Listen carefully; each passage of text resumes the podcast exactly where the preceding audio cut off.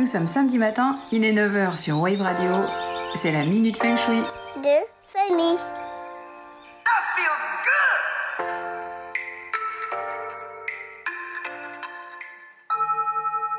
Aujourd'hui, j'aimerais vous parler de la théorie des cinq éléments, qui permet d'avoir une certaine compréhension du monde, mais aussi de soi. Difficile de parler de cette théorie sans faire allusion à la philosophie taoïste, qui considère l'univers comme un grand tout, alimenté par une énergie universelle, et qui tente par tous les moyens de rester en équilibre. Tout ce qui compose cet univers est régi par les mêmes lois physiques et subit les mêmes influences des cycles, notamment à grande comme à petite échelle. Comme l'enseigne par ailleurs le Yi King, ce qui ne change jamais, c'est que tout change tout le temps.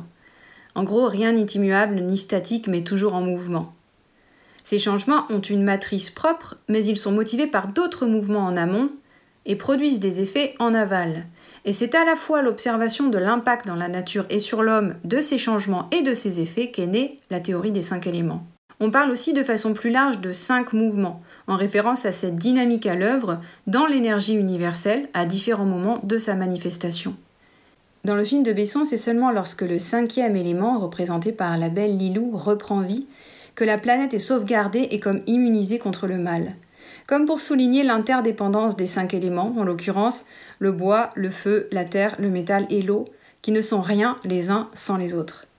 Cela renvoie à la symbolique de cette théorie selon laquelle, dans la nature, l'équilibre général est maintenu par la présence partout et dans tout des cinq éléments, en quantité égale, mais aussi grâce à leur interaction constante et régulière qui permet un mouvement global et harmonieux. Les éléments se nourrissent les uns les autres, et chacun d'eux fournit la matière à celui qui le suit, qui lui permettra de s'incarner, de se réaliser, un peu comme dans une course de relais où chaque participant permet à l'autre d'avancer. C'est la force du collectif constitué d'entités différentes. Pour comprendre la théorie et voir comment elle peut nous servir, il faut partir d'une base, les cycles. L'air de rien, et même si on n'en a pas forcément conscience, le processus, le processus des cycles se vérifie dans tous les aspects de la vie. De la naissance jusqu'à la mort, on en fait l'expérience avec des phases de croissance, de décroissance, de renaissance, de développement, de régression, et cetera. On n'échappe pas aux cycles qui induisent le changement, l'alternance du yin et du yang. Le cycle a un commencement et des points de césure, marqués chacun par un élément, qui se succèdent comme dans une roue. Le bois est suivi du feu, le feu de la terre, la terre du métal et le métal de l'eau. À partir de là, allant au-delà des cycles, les anciens ont associé à chacun des éléments une multitude de choses, mettant au point un classement de tout ce qui existe, de tout ce qui nous entoure, ce qui nous constitue, matière et mouvement, pensée, émotion et action, et qui correspondent à la manifestation de chaque élément, comme des repères qui nous, qui nous permettent de reconnaître de quel élément il est question lorsqu'on a besoin de l'identifier. Ainsi, le bois qui correspond à l'enfance, mais aussi à la saison du printemps, est associé à la couleur verte, aux végétaux, à la croissance, à l'imagination, à la créativité. Le feu, quant à lui, représente l'adolescence.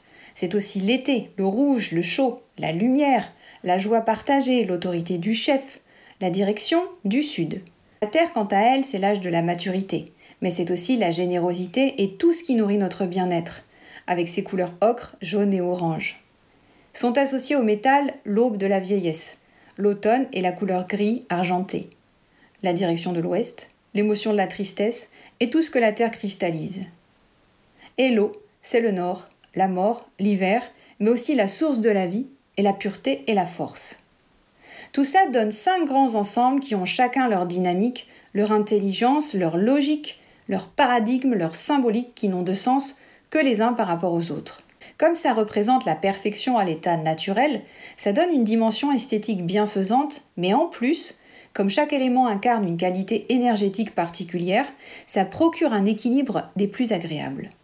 On s'en sert beaucoup dans les décors de cinéma et dans l'art en général. Dans une analyse feng shui, on ramène l'harmonie dans un lieu en veillant à ce que les cinq éléments soient présents dans chaque pièce. Un tableau qui rassemble les cinq éléments plaît au plus grand nombre. Un exemple aussi, toutes les petites mises en scène réalisées pièce par pièce dans le, les célèbres magasins de déco suédois sont pensées en fonction justement des cinq éléments. On parle aussi des cinq éléments à échelle d'une personne. Et pourtant vous me direz, je ne suis pas fait en bois ni en métal. Non, mais par contre, vous avez en vous les cinq types d'énergie, parmi lesquelles une est dominante dans votre personnalité. ça vient de votre chiffre K U A, K U A, qui est lié en fait à votre date de naissance selon le calendrier chinois et qui, ce chiffre K U A, correspond à un élément. Et c'est celui-ci qui dominera et qui donnera une carte énergétique qui peut faire office de grille de lecture de tout ce que nous sommes physiquement, mentalement, physiologiquement. Et cet, cet élément dominant nous fait bénéficier de ses spécificités, de potentialités énergétiques qui expliquent bien des choses dans notre vie et peut aider à interpréter nos contradictions, nos difficultés et nos réussites. C'est très utilisé aux États-Unis pour le recrutement parce que ça nous donne des attributs et des atouts naturels qui font qu'on est plus à l'aise dans tel métier, sur tel poste ou dans telle activité sportive.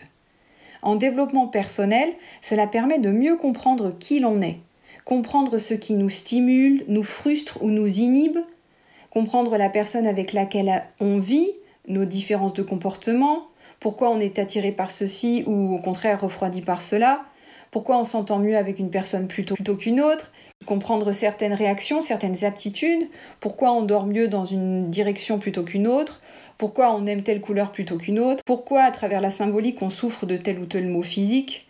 Bref, ça explique notre nature profonde.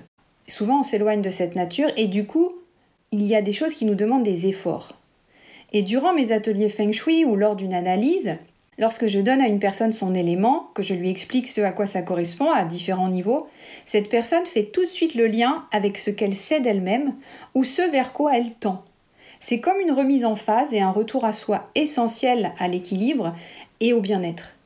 Il est alors plus facile d'ailleurs de faire du Feng Shui chez soi en ne suivant pas forcément que les dictates de la mode, mais en privilégiant des matériaux, des couleurs, des formes qui nous procurent des bienfaits et créent une ambiance qui nous correspond vraiment. La théorie des cinq éléments permet de nous positionner confortablement en déterminant la combinaison parfaite des dynamiques qui nous nourrissent et nous éloignent de ce qui nous fait du mal ou de ce qui ne nous convient pas, et ce sur tous les plans. C'est donc un très bel outil de compréhension de soi, mais aussi des autres. Et ça évite de tomber dans les travers de la classification parce que les cinq éléments fonctionnent toujours selon un agencement propre à chacun et interagissent les uns avec les autres en permanence. Alors bien sûr, on ne peut pas se résumer à un élément dominant, mais on peut s'en servir comme base pour réfléchir à nous-mêmes autrement. Sur ce, salut et bon week-end. La Minute Feng Shui de famille. Retrouvez-moi tous les samedis matins à neuf heures sur Wave Radio, podcast en ligne sur waveradio point f m.